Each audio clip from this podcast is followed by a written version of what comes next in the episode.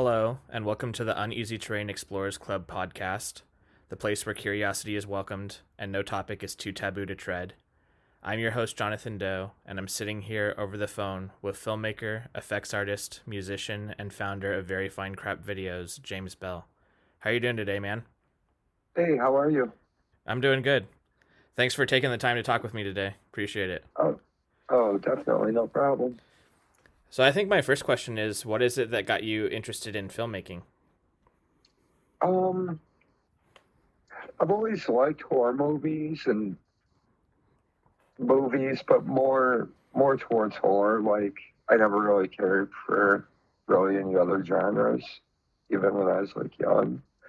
But like uh, I don't know, uh, things like started getting like more into like H.G. like Herschell Gordon Lewis and like John Waters and stuff. 16, 17. That's like when I started to huge crew or anything to make films. You just need a few people that will do it. You can make stuff. But then it took me forever to be able to actually do anything. and then ultimately you would create very fine crap video and i was wondering what's the history behind uh, very fine crap video and and what was your inspiration in making it? Um i started very fine crap videos back in 2010 as a face of because uh, I'd already started my I started thinking about this before, and uh, so it was more.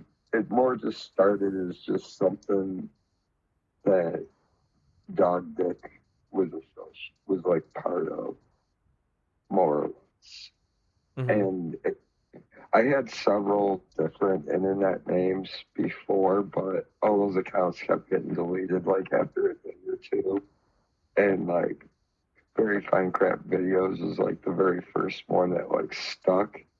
And i didn't really exactly get serious about it actually recently. But like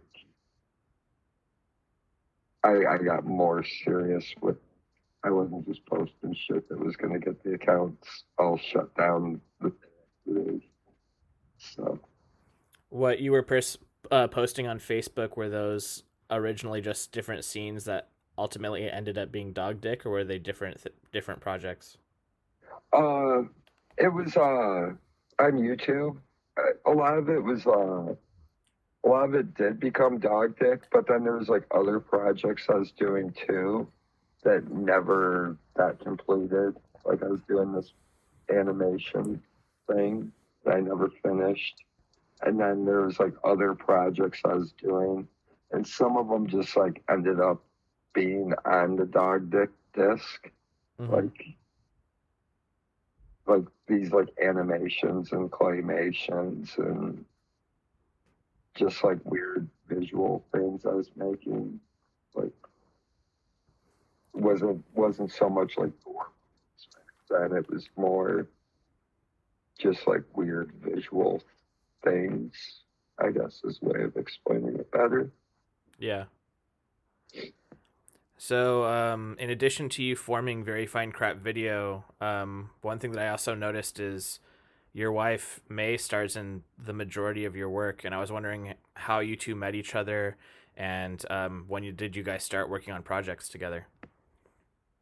Oh, we've been married for like about twenty years now, so we've known each other. We just met each other just out and about. I don't know. No dating site or anything like that as before all that shit. So she was kind of by your side when you first started making films? Yeah, yeah. And at first, like, when I was, like, making Dog Dick, like, it wasn't a secret that I was filming, like, everything. And everyone's like, what are you doing that for? It's like, oh, I'm making a movie. Like, yeah, sure you are. so, like, no, nobody really, like, even took me serious with it. And even like when I was making Manure, especially like the way I went about making that film, because I don't know, I, I got really into like character acting with that one. I don't know. I thought that was a good way of trying to do it was just to become the Manure guy. hmm So when I was doing a lot of that, she just still of was just like, "What are you fucking doing?" but it wasn't until Tantrum when everything started to make sense to her, what, what was going on, and she got like board. That's awesome. So I want to talk a little bit about Dog Dick, um, uh, with that being your first film, and I was wondering what was kind of your inspiration for making that film, and what was it like, sh- the shooting process and all like all of that, because it's really different than the majority of your other work. Yeah, yeah. A lot of that footage, like, I shot it over like a three year period, but some of it was like even older because like some of it was like when I was like harassing. It's like the first time George Bush was running for president. I had a Super 8 camera and I saw like some political nutbag out on the street. So I just like ran up and like put my Super 8 in his face. And so like that footage is like really old. And uh but yeah, you said like what what inspired it. Like a, a bunch of things kind of inspired it. Like like Gummo did, uh like the realism of like American. Uh bum fights inspired it. But like it kind of has like more going on to it than just like bum fights mm-hmm. because like there is kind of like a lot of cryptic messaging throughout the film. It's not really expressed very clearly in the in the original version. I'm actually gonna recut that movie and make it a little bit more palatable, I guess. That's cool. Um, yeah, I, I always felt like Dog Dick was kind of like a combination of like Gummo in real life, and then like bum fights or like ruckus films, and like I don't know if you've seen Uncle Goddamn, but it kind of has like Oh, an. Uncle Goddamn vibe to it too. So it's like Yeah, I've seen that before. It was called Uncle Goddamn. It was just like on like a compilation videotape that you could like get at video stores. Is like called like the world's most something home videos or something like that. I don't remember what exactly it was. yeah, That's like when I first saw God damn! And actually, I see you posting about it because I, I've been like trying to remember like what the hell that was even called.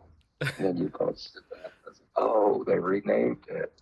yeah. I think it's had a lot of different names. Like it's called the like redneck torture tape or something like that, and yeah, it's just got a bunch of different different names.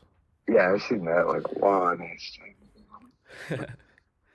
Um, so when you finally did release Dog Dick, what was kind of like the general reception from people who who bought it and watched it?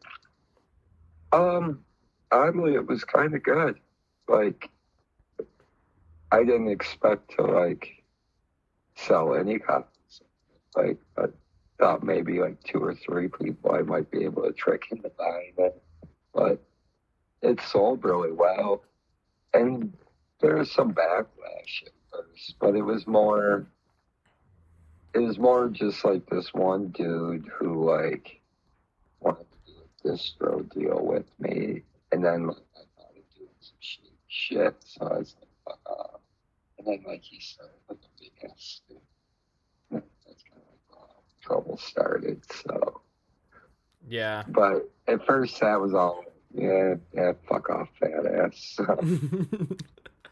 Yeah, I heard I heard about that a little bit, and and that basically just just With started a bunch of drama. king of bitches. um.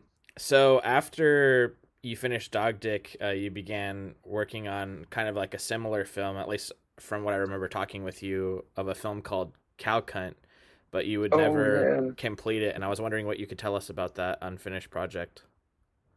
Uh, I never did much with it. Like I had some extra footage, and I had like a fried hard drive that I know has stuff on it that I wasn't able to use, Mhm. but it's just bringing that hard drive back to life. yeah. But like once I started making menus, like I was pretty much yeah, I started making menu and I worked on some other things. I I, I just moved on. Like this wasn't what I wanted to do anymore. And so you ultimately would the second film that you would release through uh, very fine crap videos would be Manure, and uh, that's a really interesting kind of plot of a of a guy who drinks fertilizer and then whose explosive diarrhea causes flowers to pretty much instantly grow. And I was wondering what your inspiration behind making that film was. Oh, me and a group of friends wrote like an original version. Well, there was like an original version that like we wrote together. We we just like bullshit about it. It wasn't even like written down on paper. It was just something like were making up like an ongoing story. And uh and then one day I wrote my own version, which just pretty much like took the main character and then changed things. And then pretty much from the film, I just wrote a simplified version of my original story. Mm-hmm. Like, because like the, the version that, that I wrote with like my friends, like it wasn't anything like that. Like the, it, there was poop and flowers, but it was all like completely different. Like there was like barely anything like that in it, though. It just happened at the end. Yeah. Um, that film is kind of also the start of your incorporation with like uh, practical effects within your films, and I was wondering uh, what got you interested in making making practical effects, and where did you develop your skills? I've been doing practical effects like ever since I was young, like probably like 13 or so. There's like a novelty store that was like not too far away, like a mile away, that I'd ride my bike to, be able to get like liquid latex and scar gel and stuff like that. Mm. I just screw around with that stuff all the time, make stuff out of things around the house, stuff like that. I always like building, building things and like making stuff. So that my, my best friend too at the time, like he was really into it too. So it was like something like that we were like the only people that we knew that even like like this stuff. So That's cool. Yeah. Um, at the end of Manure, there's the death of your character, and I saw a lot of similarities between kind of the death of your character and like the toilet melting scene in Street Trash. And I was wondering if there if that scene had any like you got any inspiration from that film or that scene was kind of an homage to that scene or if it's just kind of like they just are a coincidence that they're so similar. Oh no, definitely. I I definitely am a huge fan of street trash, and that scene was definitely like what in, inspired by like street trash. Like, like uh, I wish I could have done it a little bit better, but at the time, you know, I'm happy with how it turned out. Yeah. At first I was like, okay, like this looks a lot like it, but when the when the legs like the feet stayed on the ground and the legs melted, I was like, okay. Like this is definitely it was it was cool. I liked it. oh, Um thank you. so after Manure you would go on to take make Tantrum. Um and that is actually the first film of yours that I actually ever saw and is still one of my personal favorites. And I was wondering um what's the story behind making that film and what inspiration you had making it. Oh, it's really hard to explain. That one kind of just like, I didn't really have anything planned out. I knew that I wanted it to end with it ending with the, that fucking scene, Mm-hmm. but I just had to get it to that. And so, uh, a lot of it, like I would film things, and I was working with this band, the Slings, with the soundtrack, and uh, they'd send me audio, and then I'd edit it to like what video I had, and then I'd watch that, and then yeah, pretty much just be like, oh, okay, I got the idea for the next scene, and that was pretty much like the production of that. When there was a lot of things, a lot of uh, cryptic messaging in that and stuff. A lot of anger. It's one of my more angrier films. Uh, you talked about some like cryptic imagery or messages in that. What are, what are some of the cryptic messages in that film? Just like anti-religion, hmm anti United States, pretty much. uh, That, well, not, when I say that, it's not like not like an ISIS or anything like that. I just think America's like. Um, and then like just responses to things. I don't know. I don't really want to point out too much. Yeah. I, I don't know. kind of drawing a blank too. Um, there's some scenes where um, it might be May where you have someone in a sitting in like kind of like a a rocking chair or a wheelchair with the masks on, and they're like gutting themselves.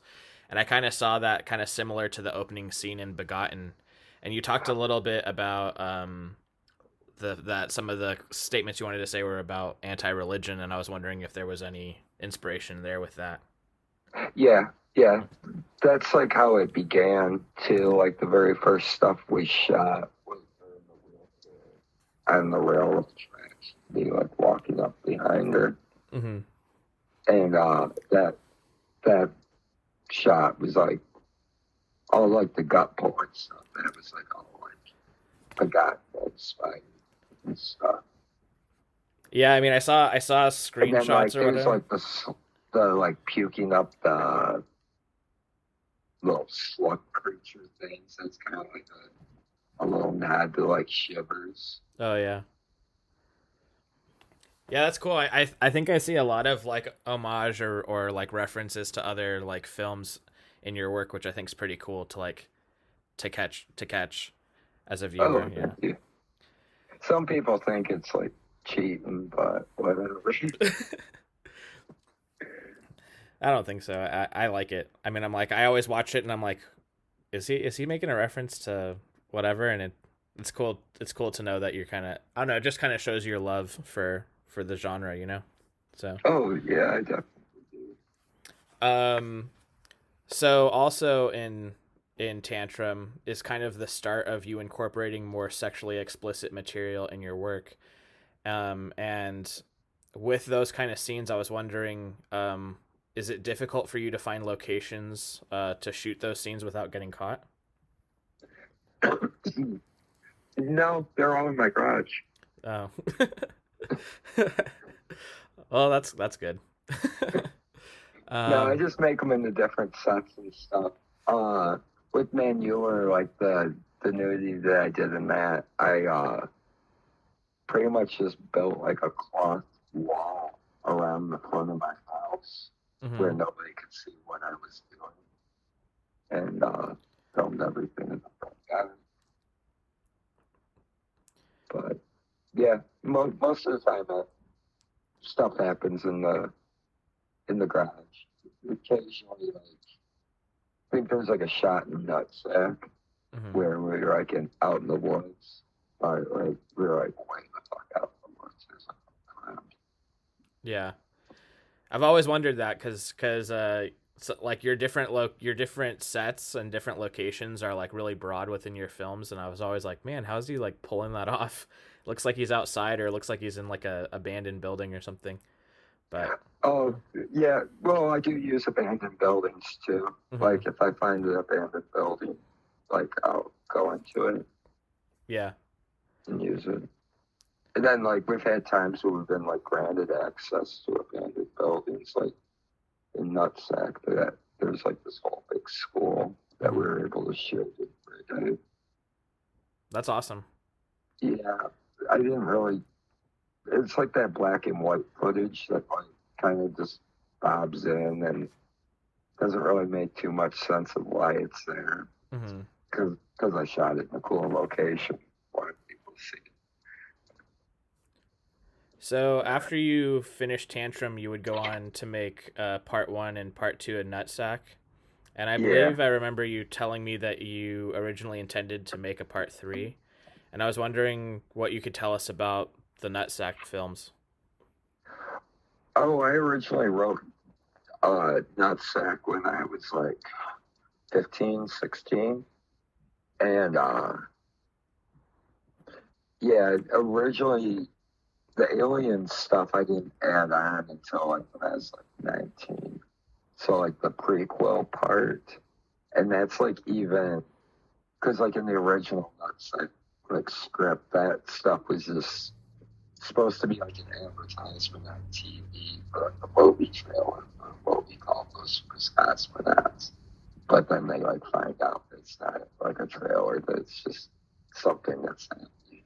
hmm But uh but that was like kind of explained like why everybody was like sick and melting was like the prequel of Nutsack. And originally I wanted to film just Nutsack by itself and not the prequel, but just with funding and ability and stuff, like I just wasn't at a place where I could make Nutsack yet. And Lucifer's Cosmonauts was. I learned a lot on that film. that was like the first time that you're credited, um, or your project, Dead Kids, is credited as doing the music. And I was wondering, like, when did you start getting involved in creating your own music and, um, and that project? oh, Kids Kill Kids. Yeah, Kids Kill That- Kids. that that's been like a a music project I've done like since like the nineties. Originally it was like this like kind of like a kind of like a mix of like Nirvana's more like punk rock stuff with like rip off of like Modest Mouse, like early Modest Mouse guitar playing Yeah. put it. And that's like what Kids Kill Kids started as. And I had a drum machine. There's a guitar and a drum machine. And then uh, I was to expand out, and my friend was to play drums. But that never, never, never ended up. And uh, after I did, uh, after Tantrum, I uh, didn't really have anybody to do soundtracks. I wanted to do something different with my soundtracks. I didn't want to just keep doing the same thing. So uh, I just started buying synths. Like I, I had like synths before, like I moved back in the nineties. Like I was like, and then uh, I could never really get them to do what I wanted but I didn't understand uh, sequencers. hmm So, uh, yeah, so it, during uh, Lucifer's Cosmonauts, that, a lot of that, I think I did a lot of that soundtrack on a theremin and just a drum machine. And same with uh, Nutsack, a lot of that's just a theremin. When I started making uh, the Bliss, that's realized I need to start using sequencers and everything everything started like fitting together and like the songs like actually started working instead of just being just a bunch of sloppy trash that made me frustrated. So it, it's kind of evolved, but it's always kind of just been me. Um, after you completed the first two nut sacks, uh, you'd go on to make Tantrum Part Two, and I noticed that the start of Tantrum Part Two kind of begins with a scene that was in Nutsack with a, a baby head being lit on fire. And I was wondering what the correlation between Nutsack and Tantrum was, and even a broader broader question is: Do all your films take place in the same universe, or just those, or is just Tantrum and Nutsack connected to, with each other? No, all my movies take place in the same universe, except for uh, Dog Dick, which is a movie hmm inside that universe that everybody likes. And uh the the flashback at nuts at the beginning of uh, Tantrum Two of uh the doctor scene where he's like burning the head. Uh that was like my best friend.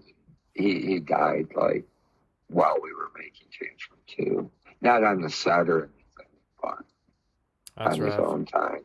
Yeah. So like that was kind of just like a tribute to him. Like he he liked that shot a lot. So That's cool.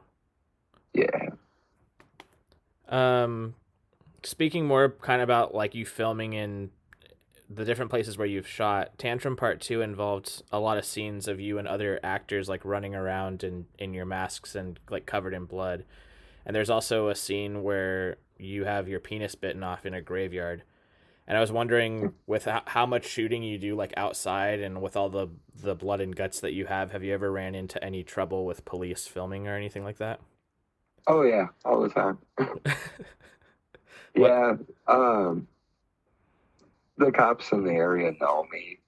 No, like they raided my house when I was making nuts, or when I was making uh, man, no, I was making tantrum, but I had manure and dog dick, and then they got pretty well acquainted with me that day, and then uh, they've had like random calls about people doing weird shit in around town, and it came up, and it's just been like me with like a bunch of body parts and stuff.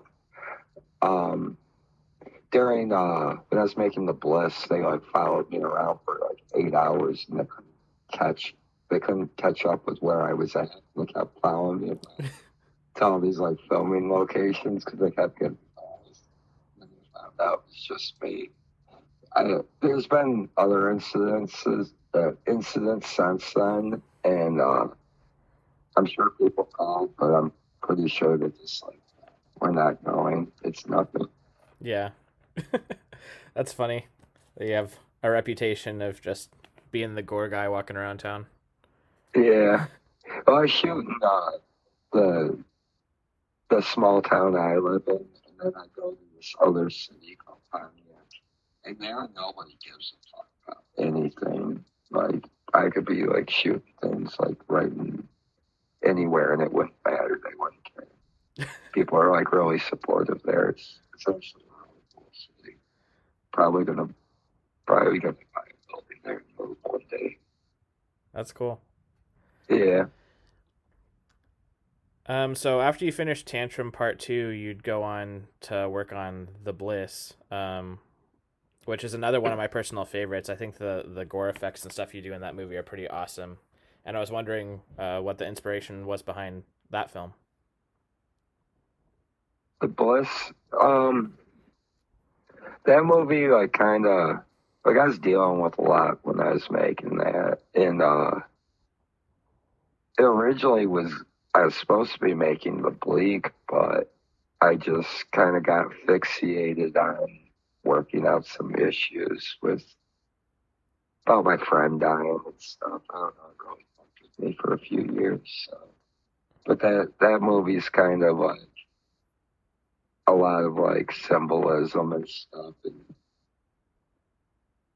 that he would understand and jokes, things that he would think would were funny, like the breastfeeding the baby. He'd he'd laugh at that and the coat hanger and the pussy. He'd think that was funny. So it was like kind of just a little tribute for my friend. It wasn't exactly like because like he really liked like clown horse stuff. And that was like when it came out. So it was like, oh, I can't do a fucking clown. But I, I can at least throw a bunch of shit. What a dog. That's cool. So that's more of what the bliss is. And our first band, like when we were kids, like we heard Nirvana's first, that their original name was the Bliss, and then changed it to Nirvana. So, oh, sweet, their name's available. We're taking it. so, so that was like our first band. Well, actually, our second band. Our first band was called Bloodbath, and that was just terrible. Well, that's cool that you like dedicated that film to him. That's it makes the film a lot have a lot more meaning. That's cool. Um, so one of my favorite scenes in that movie actually is where a woman has her breasts pierced with meat hooks, and then she's raped, and then she's vaginally disemboweled. And I really felt like that scene really showed your growth as an effects artist. And I was wondering both what your inspiration was for that scene, but also, um, did you have any difficulties pulling those effects off? Um, the effects were a little bit tricky, just only because it's just me and my wife shooting everything. So sometimes things get a little clumsy and just don't work out right. I remember there was like blood packs like in the fake boobs that like kept sliding out of the way of the meat hooks so they weren't like going through them. And then like the blood wasn't coming out right like it was supposed to. That was like getting a little frustrating. Mm-hmm. But in the end I, I think that like we got like got it good enough. Like where people could tell what we were at least trying to show. Um but yeah, that was like that part, like the hooks through the boobs. Like that's another like nod to like uh, make them die slowly. Yeah, that's what I thought too. I was like, I was like, this has to be inspired by Cannibal Ferox. Like, uh, Right. it's pretty, it's pretty cool. Um, so after the Bliss, you would go on to make Harm, which is probably like one of the shortest films that you've made in your catalog, but in my personal opinion, is probably one of the most most brutal films that you've made. Um, and its plot is really simple, but the domestic violence and sexual violence in that film is pretty vicious. And I was wondering uh, where your inspiration came for that one. Oh, we uh we were making the bleak and uh things had just like hit a rut. Like we were just like trying to figure out what to do. And then uh I think my wife came up with a lot of this just do like a domestic violence thing. Mm-hmm. And so uh, we, we thought about putting it in the bleak at first, but then like, cause like how the bleak was supposed to flow, even though I ended up like breaking like the rules of the film because no characters were ever supposed to repeat originally, but then you see like multiple times at the end, like another, the third one pops so that kind of like broke the rule with it. Plus, I don't think that people really understood that I Mhm. was supposed to be two different people. I think that that kind of got confused the other way I was wearing it. So Yeah. People really were like, oh, that's supposed to be two different guys. I think that film really, I mean, uh, in terms of harm, I think really shows like the great team that you and May are. Um, and I think you guys really pulled off something that was really dark and intimate in that film. Um, and one of the scenes that really like stuck out to me was the penis splitting scene. Um, and I was wondering how how that effect was done. Oh, yeah, uh, pretty much like I I had done like severed penises and stuff like that before, so I was like, I, To switch it up a little bit different. And so, uh, how we did that effect is pretty much just she took my, my real penis and put the tip of the blade to like the tip, Mm-hmm. and then started pushing down, and then the, the camera cuts and it goes to a fake one, and she pushes all the way through. That's cool. That's that's a really brutal effect. And I mean, I really like creative. Like, I mean, castration in in extreme horror has like been done a million times, but I I really like that you thought of like a creative way to make to like bring something new to the table with that. I got one more. Um, one more way of doing it, and then I think I'm out of ideas for. Um, so this kind of brings us to your most recent film that you've released, which is The Bleak, um, which is not only one of your more longer films, but it also has um, a very like layered plot. And I was wondering what you could tell us about that film for, those who may not have seen it yet. Oh, uh, the bleak is kind of like there's a movie Slacker where like everything like flows from scene to scene, where it's like one character interacts with somebody and it just like flows over. So I wanted to make like kind of like a gore version of Slacker. And Mhm. so like they're they're the Bleak really has no story. I really tried to like keep like my cryptic messaging to like a bare minimal. There's like one thing right at the beginning and then after that, like it's just something I made. Just the full intention of it is just to be fun to watch. That's it. Um, one thing I really liked about that film is it really like showcased the different kind of like people or figures that you make in your films, like all the different masks and all the different costumes. And I was wondering, um, where do you derive inspiration for all these different creatures that you make? Is it just things that you dream up, or are there like things that go on in your life that inspire you to make those different monsters? Um, most of them are just things I just make up, things that I think would be cool. Uh, yeah. Cool. Um, so now you're working on your tenth film in the Very Fine Crap Videos catalog with Evaporation, and I was wondering what you could tell us about that project. This one's been a rough one, but that's only because you know, uh, I originally, I've actually like rewritten the whole film like three times. I was like editing the footage, and I started like moving things around, and I was like, "Hey, wait, I can get a story out of this." And so like I rewrote everything again, and so like now everything that I've been like it does like follow somewhat of a story structure in a broken, loose way, I guess. You talked a little bit about um, with Tantrum that you had this that scene uh, with you like fucking the back of the head, um, and then you kind of built a story around that. Is that how you typically like make make your movies? Is you kind of like have a scene and then you build a story around that scene, or Yeah, Yeah, because really all I care about is the bullets. So I just want, I just shoot cool things, things that I think look like visually cool, Mhm. just to like pretty much lead to another gore scene.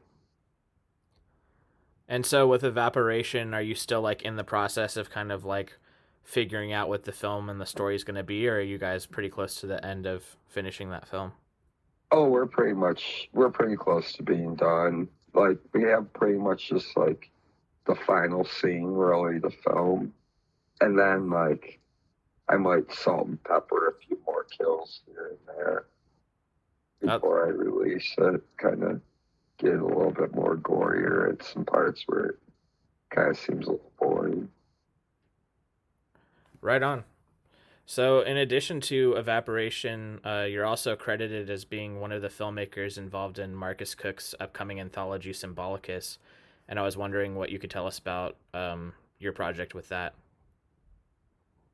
Oh, it's a 10 minute chunk of evaporation. Kind of like a summary of kind of like where the story starts to go. hmm But I didn't have time to shoot anything fresh. So. I feel it. Well, I think it's and still going to be cool. evaporation isn't going to be released for a while. So, When when do you think that's going to come out? uh, I'm not sure. I'm not really in a big hurry. Yeah. Um, like I gotta finish filming it, and then I don't know. It might be a couple of months. hmm Might be like the first of the year I release it. Yeah. I mean, there's no there's no need to to rush. You know, make it Yeah, make it that's perfect.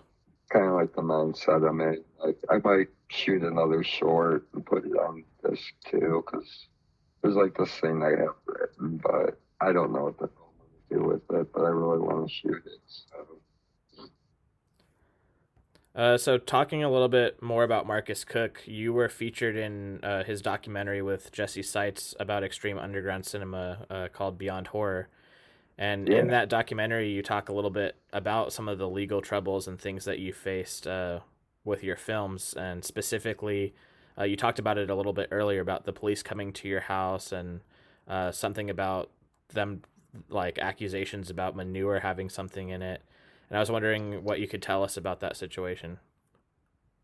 Yeah, um, not COVID. Um, my kid uh, went to school and uh, told his teacher he had to the movie because scene in Vancouver.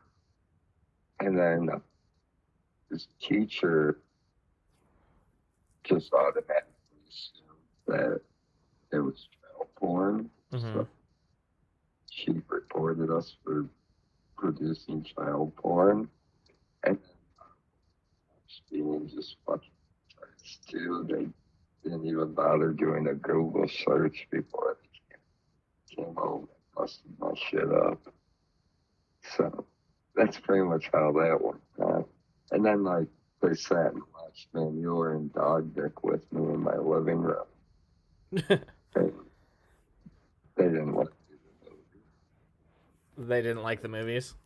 No, no, they said they sucked. well, what can you expect from them? Yeah, whatever. Still owe me for the beer. Okay.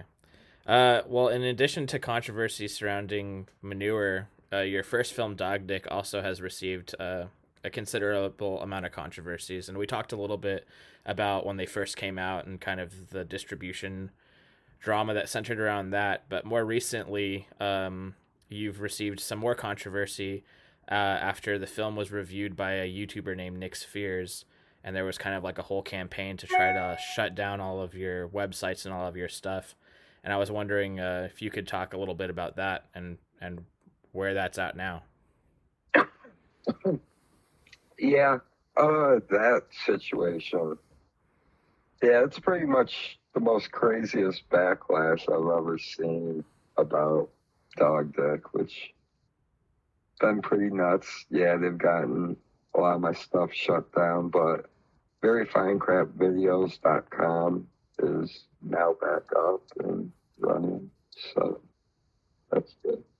But um, yeah, so pretty much what I've gathered, like uh, this YouTuber, like she was on my Facebook friends list, and uh, I'm pretty sure it's just something that she orchestrated just so she could manipulate her fan base, so she could ask them for money. That it really doesn't have anything. To, like even if like, I think that for some reason the person has something against me. I don't mm-hmm. know what it is. I don't. It doesn't even seem like it is me filming dead animals for that film, just because of like the things that the clips that she edited in to her like her review were like all ones that was like you motherfucker. Like uh she put the clip of uh, Charles Manson's voice, which is like, oh yeah, I didn't memorize that shit. What was I thinking? Put that in the movie. But I fixed that in the new version. And then like there's another clip where like somebody says like my son's name, and it's just like this person isn't even. This isn't even like a review. This is this is just something else. So yeah, it's been a pretty crazy experience dealing with these internet people. uh, regarding the scenes that she kind of talks about in her review, specifically like the the it's interesting because she brings up the the scene with the cats, but she doesn't Yeah, she doesn't ever talk about the bird scene. Um, at least from from what I saw, and she got upset with you like burning the worms in the tree or whatever. But for someone who hasn't seen your film, um, who's heard about those scenes, um, what can you say about them? Because she kind of really tries to paint this picture like you're, uh, like doing like stomp porn videos, and anyone who's Oh, really watched anyone who's really watched it knows that it's really not. I mean, it's shots of roadkill and and dead animals, but um, it's nowhere near as horrific as she tries to make it out to be. But But since I'm talking Yeah, with you, he- I was wondering if you could kind of explain to someone listening what those scenes entail and what the truth is behind them. Um,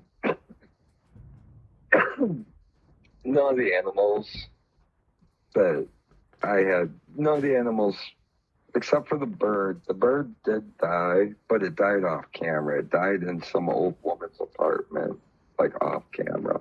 Mm-hmm. But there's like shots of the woman like throwing the bird and people got a little bit mad over that part. But I think the funeral kind of makes up for it at the end.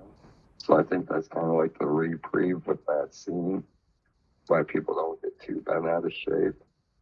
Because I didn't do it at all.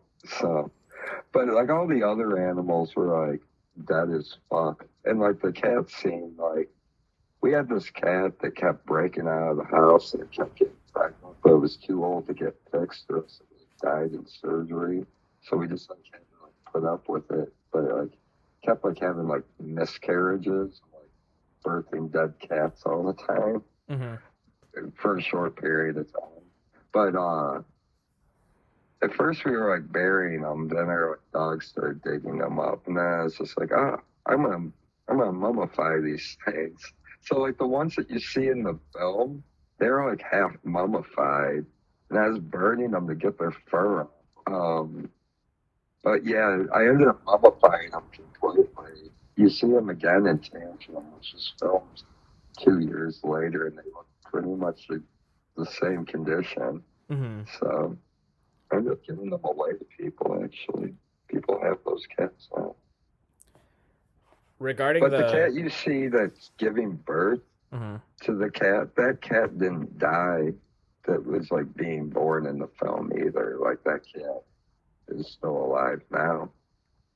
So there's actually like the animal stuff in that. Like people try to make it out to be like more than it is when like a cooking show is more graphic in all reality. It's just rotten dead animals. I don't know. Filmed ten years ago, you can't really be that upset about it. But I mean, it's I not something I still do anyways. So whatever.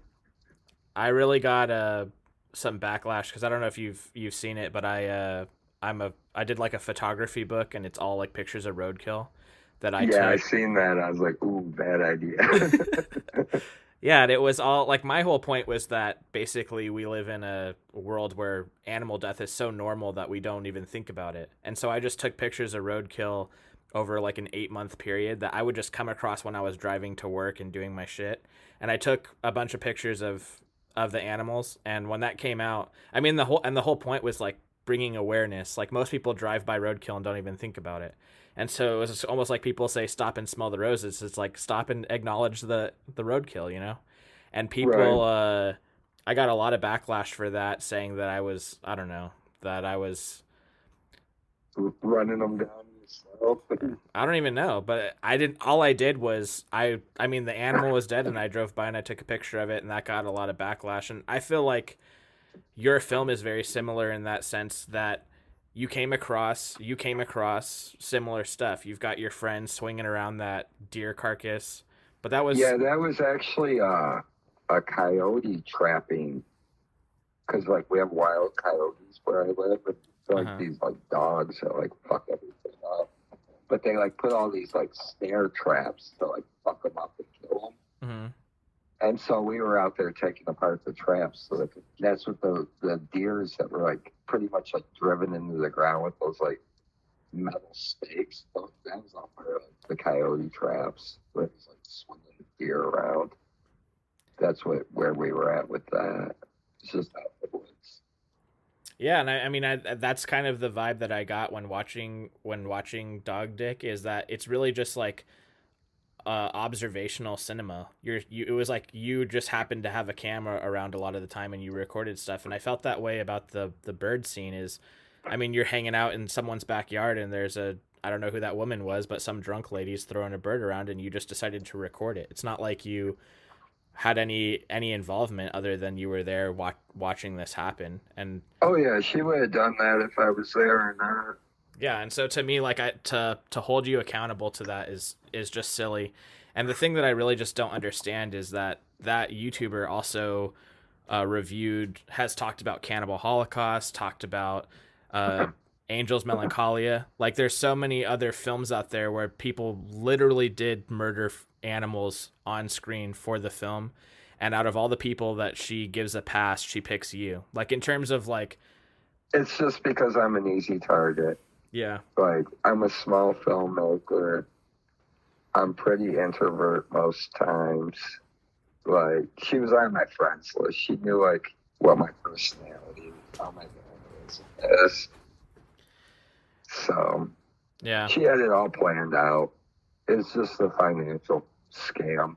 It's pretty much all I can really Well, I mean it's from things.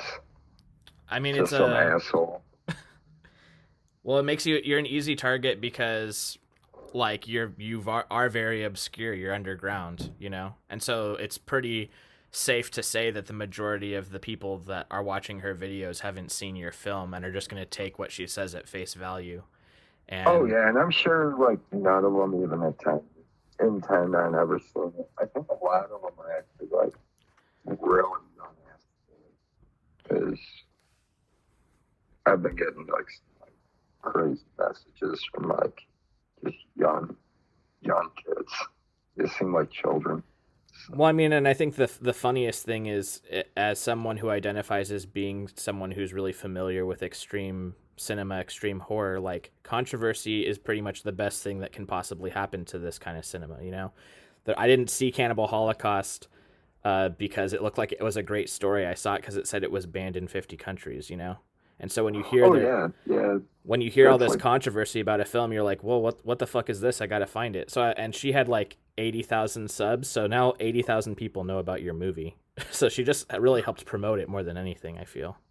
Oh yeah, sales were going going real nice until they crashed the store or got it taken down. Um, and so I guess kind of piggybacking off of all of that, one of the questions I have is, why do you think that some people go out of their way to ex- to like penetrate or seek the extreme underground and find films that they knowingly are sensitive to or easily triggered by? What was the question again? Why why do you think that someone who like knowingly is sensitive to certain things go out of their way to go find extreme underground content that makes them upset? Like I think most of the peop- most of the things that people know about dog dick is the is the controversy around the cat scene and the and the bird scene. And if I was sensitive to animal death, I would avoid that film. Similar to like if I have a problem with rape, I'm not going to go watch Irreversible. And so I don't and I don't understand. I guess I'm I mean I don't have an answer either, but I but I'm just curious why someone would go out of their way to go find content that they knowingly are going to get upset by. Yeah, that I have no idea. Like, like for one, it's like called dog dick. So like, what do you like? What what would people be like really expecting? And and it's actually not as bad as like the name. There's some grim, grim, sad shit in it, but there's also like a lot of parts that are more meant to be humorous too. Mm-hmm. So there's a lot of lighter moments in it. But why people would seek it out if they know they're gonna hate it, I have no idea. Yeah, I mean, it really is just like a uncensored expose of like your community. I think, and I think that's really, I think it's a pretty like it just seems like a really like like this is America kind of film. So It's a good time capsule too, especially since like I have to say about ninety percent of those people are dead. Like even the guy that's like swinging the the deer carcass around, he he died like a month after we shot that. wow, and stuff. Uh, yeah, so like it's it's a nice personal time capsule for myself as well. That film is actually like what caused my life not to be like that anymore. Like one of my other questions I have is as an extreme underground filmmaker yourself, um, do you think that there's any some any like sort of line, like a moral line that people should not cross when making their art, or do you think that people should be able to express their art any way that they want? For the most part, yeah, you know, express your your art. Don't break any laws. Don't harm anybody. But yeah, as long as you're not hurting nothing, it's fine. And I guess my last question for you really is for someone who's like listening to this podcast right now who may be this might be the first introduction to who you are and are interested in check, checking out your work what would you recommend as the first film that they see Ooh, that's a tough one. I would say Nutsack, but the soundtrack on that one isn't isn't so hot. But the gore's good and the story's good. The acting's good on that one. I really like that one a lot. Either Nutsack or the. A lot of people like Tantrum though. So one of those three, I guess. do you have any final comments or anything that you'd like to plug before we come to an end I got a new website. It's veryfinecrapvideos.com. I only have like a couple of things listed right now, but I'll have more up it in the next few days or so. But yeah, there's that. Mm, I don't know. There's a lot of other really cool independent filmmakers out there. Just try everybody's stuff. I don't know. Well right on man i enjoyed our conversation and i appreciate you taking the time to talk today All right, no problem. thanks man have a good one All right, you too. Bye. Bye. Thank you for listening to this episode of the Uneasy Terrain Explorers Club. If you're interested in checking out my other work, please subscribe to my YouTube channel, Cinema's Underbelly, where I analyze and review obscure, obscene, and controversial cinema, as well as check out my label, Putrid Productions. Until next time, this is the Uneasy Terrain Explorers Club.